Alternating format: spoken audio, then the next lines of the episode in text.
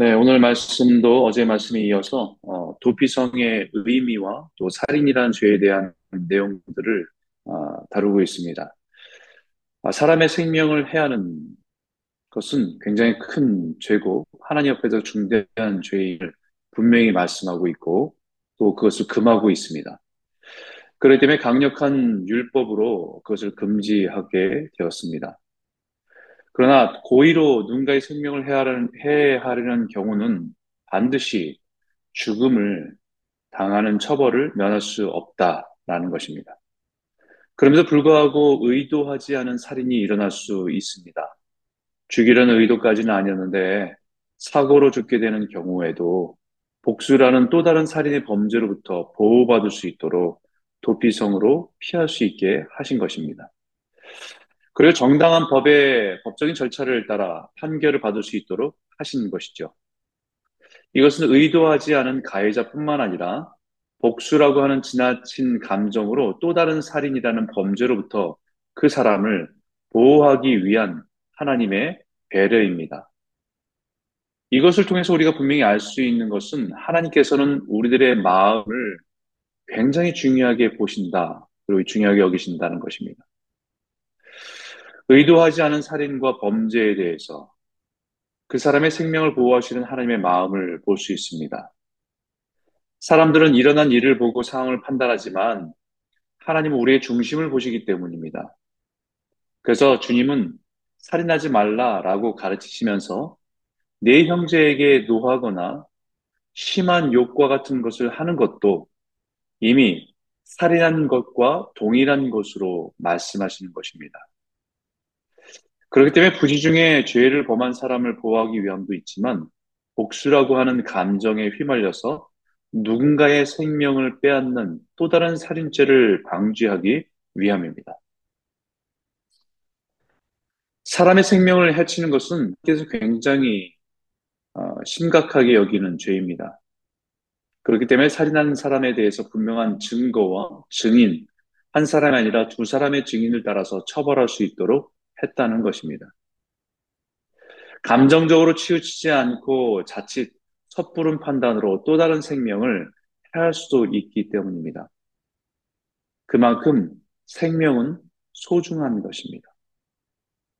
그리고 살인에 대해서는 돈으로 속전을 받지 말라고 하십니다. 사람의 생명은 돈으로 보상하거나 대체할 수 없는 것이기 때문입니다. 그러나 오늘날 우리가 살아가는 세상에는 얼마나 많은 사람들의 생명을 해치고 해하는 일들이 많은지 모릅니다. 매일매일 쏟아지는 뉴스에서 사건과 사고로 인해서 수많은 사람들이 생명을 잃는 일들이 가득합니다. 직접 사람의 생명을 해치는 살인도 수없이 많아지고 여러 가지 어려움에 몰려서 스스로 목숨을 끊을 수밖에 없는 일들도 굉장히 많아지고 있습니다. 뿐만 아니라 여러 가지 매체를 통해서 서로 소통할 수 있는 방법이 많아짐으로 인해서 익명으로 상대방에 대한 비난과 악의적인 글로 사람을 해치는 일들이 너무 빈번하게 일어나는 시대를 살고 있습니다. 더욱이 사람들을 보호하고 사회의 정의와 공의를 지켜야 할 법이 오히려 돈과 권력 있는 사람들을 위한 보호장치가 되어주고 약하고 가난한 자들은 억울한 일을 당하는 불의한 세상이 되어버렸습니다. 살인은 다른 사람의 생명을 파괴하는 것만 아니라 다른 사람의 인격을 파괴하는 것까지도 살인에 해당된다는 것입니다.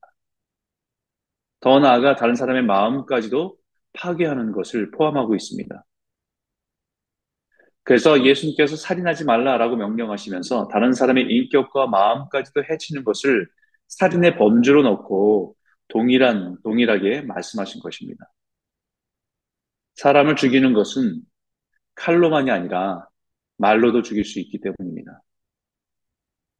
근데 오늘 본문에 이런 사람을 죽이는 일을 가리켜서 33절에 이렇게 말합니다. 너희는 너희가 거주하는 땅을 더럽히지 말라. 피는 땅을 더럽히다니 피 흘림을 받은 땅은 그 피를 흘리게 한, 흘리게 한 자의 피가 아니면 속함을 받을 수 없느니라 라고 말씀하셨습니다. 사람의 생명을 해치는 것이 땅을 더럽히는 것이다. 라고 말씀하셨어요. 이 말씀을 가만히 묵상해 보면 사람은 흙으로 지음받은 존재라는 사실을 다시 기억하게 됩니다. 사람은 흙으로 와서 흙으로 돌아가는 존재입니다. 유진 피터슨 교수는 이런 의미를 강조하면서 이렇게 말한 적이 있죠. 사람은 흙으로 지음받은 존재이기 때문에 덜트라고 하는 흙으로 만든 존재이기 때문에 흙이 있어야 할 곳에 있을 때 그 흙은 생명을 품고 생명이 자라고 열매를 맺게 하는 존재이지만 흙이 있어서는 안 되는 자리에 있게 되면 그것은 세상을 더럽히는 인생이 될 것이다 라고 말하는 것이 기억이 납니다. 예를 들면 흙은 마당에 있으면서 온갖 생명들이 살아가는 터전이 됩니다. 그러나 그 흙이 집에 들어와서 아무데나 있으면 그곳을 더럽히는 존재가 된다는 것이죠. 흙이 있어야 할 자리에 있으면 생명을 품는 덜트가 되지만 흙이 있어서는 안 되는 자리에 있으면 덜티한 라이프를 살게 된다는 것이죠. 사람이 사람됨을 지키며 살아가면 다른 사람을 품고 자라게 하고 행복하게 하는 존재로 살아가게 되지만 그것이 사람의 본분입니다. 사람이 사람됨을 버리고 다른 생명을 파, 파괴하고 군림하는 자리에 서게 된다고 한다면 그것이 세상에는 멋지게 보일 수 있고 대단한 것처럼 볼 수 있지만 그것은 가장 추하고 더러운 존재가 된다는 것입니다. 그런 의미에서 땅을 더럽게 한다는 것이죠. 이 땅을 가장 더럽고 추하게 만드는 인생인 것입니다. 그런 의미에서 다시 성경을 살펴보면 가인이 자신의 동생 아벨을 죽였을 때에 하나님께서는 가인에게 이렇게 말씀합니다. 내 아우의 핏소리가 땅에서부터 땅에서부터 내게 호소하느니라. 땅이 그 입을 벌려 내 손에서부터 내 아우의 피를 받았은즉 내가 땅에서 저주를 받으리니라고 말씀하셨습니다. 땅은 억울함 가운데 죽은 자들의 피를 받아서 부르짖고 있다는 것입니다. 억울하게 죽은 아벨의 피를 받은 땅은 하나님께 부르짖어 고통한다는 것입니다. 이 땅의 공의와 정의를 하나님 대신에 실현할 법과 그 법을 다루는 지도, 지도자들의 부패하고 억울하게 죽어간 사람들이 많은 사회는 그 땅의 고통 가운데 부르짖고 있다는 것입니다. 이미 그 땅은 죄로 인해서 더럽혀진 것이기 때문이죠. 레위기에도 가나안 땅에 들어가서 우상숭배 빠지게 될 때 경고하시면서 이렇게 말씀하셨습니다. 너희가 전에 있던 그 땅 주민이 이 모든 가증한 일을 행하였고 그 땅도 더러워졌느니라. 너희도 더럽히면 그 땅이 너희에게 너희가 있기 전에 주민을 토함과 같이 너희를 토할까 하노라. 이 땅에 억울한 피해 호수가 차고 차서 결국은 땅이 토하는 심판을 면할 수 없다라는 것입니다. 이 의미를 요한계시록에도 반복해서 얘기합니다. 죽임을 당한 영혼들이 재단 아래서 있어 큰 소리를 불러 이르되 거룩하고 참되신 대주 주제여 땅에 거하는 자들을 심판하여 우리의 피를 갚아주지 아니하시기를 어느 때까지 하시려 하나이까 믿음을 가지고 살아가다가 억울한 죽음의 피가 쌓이고 쌓여서 하나님께 부르짖고 고통한다는 것입니다. 결국은 하나님의 심판이 그 부르짖음을 듣고 응답하시게 되는 것이 하나님의 심판이라는 것을 말씀합니다. 그래서 오늘 다시 오늘 본문에 너희는 너희가 거주하는 땅, 곧 내가 거주하는 땅을 더럽히지 말라. 나 여호와는 이스라엘 자손 중에 있음이니라. 흙으로 지음받은 사람의 인격을 더럽히는 말로 죽이는 것도 땅을 더럽히는 것이고, 흙으로 지음받은 사람의 생명의 피를 흘리는 것도 땅을 더럽히는 것입니다. 그것은 바로 우리 안에 하나님이 계시고 다스리시기 때문에 그것은 하나님을 모욕하는 일이고 더럽히는 일이기 때문입니다. 흙으로 지음받은 우리는 하나님 안에서 생명을 품고 자라고 열매 맺는 존재입니다.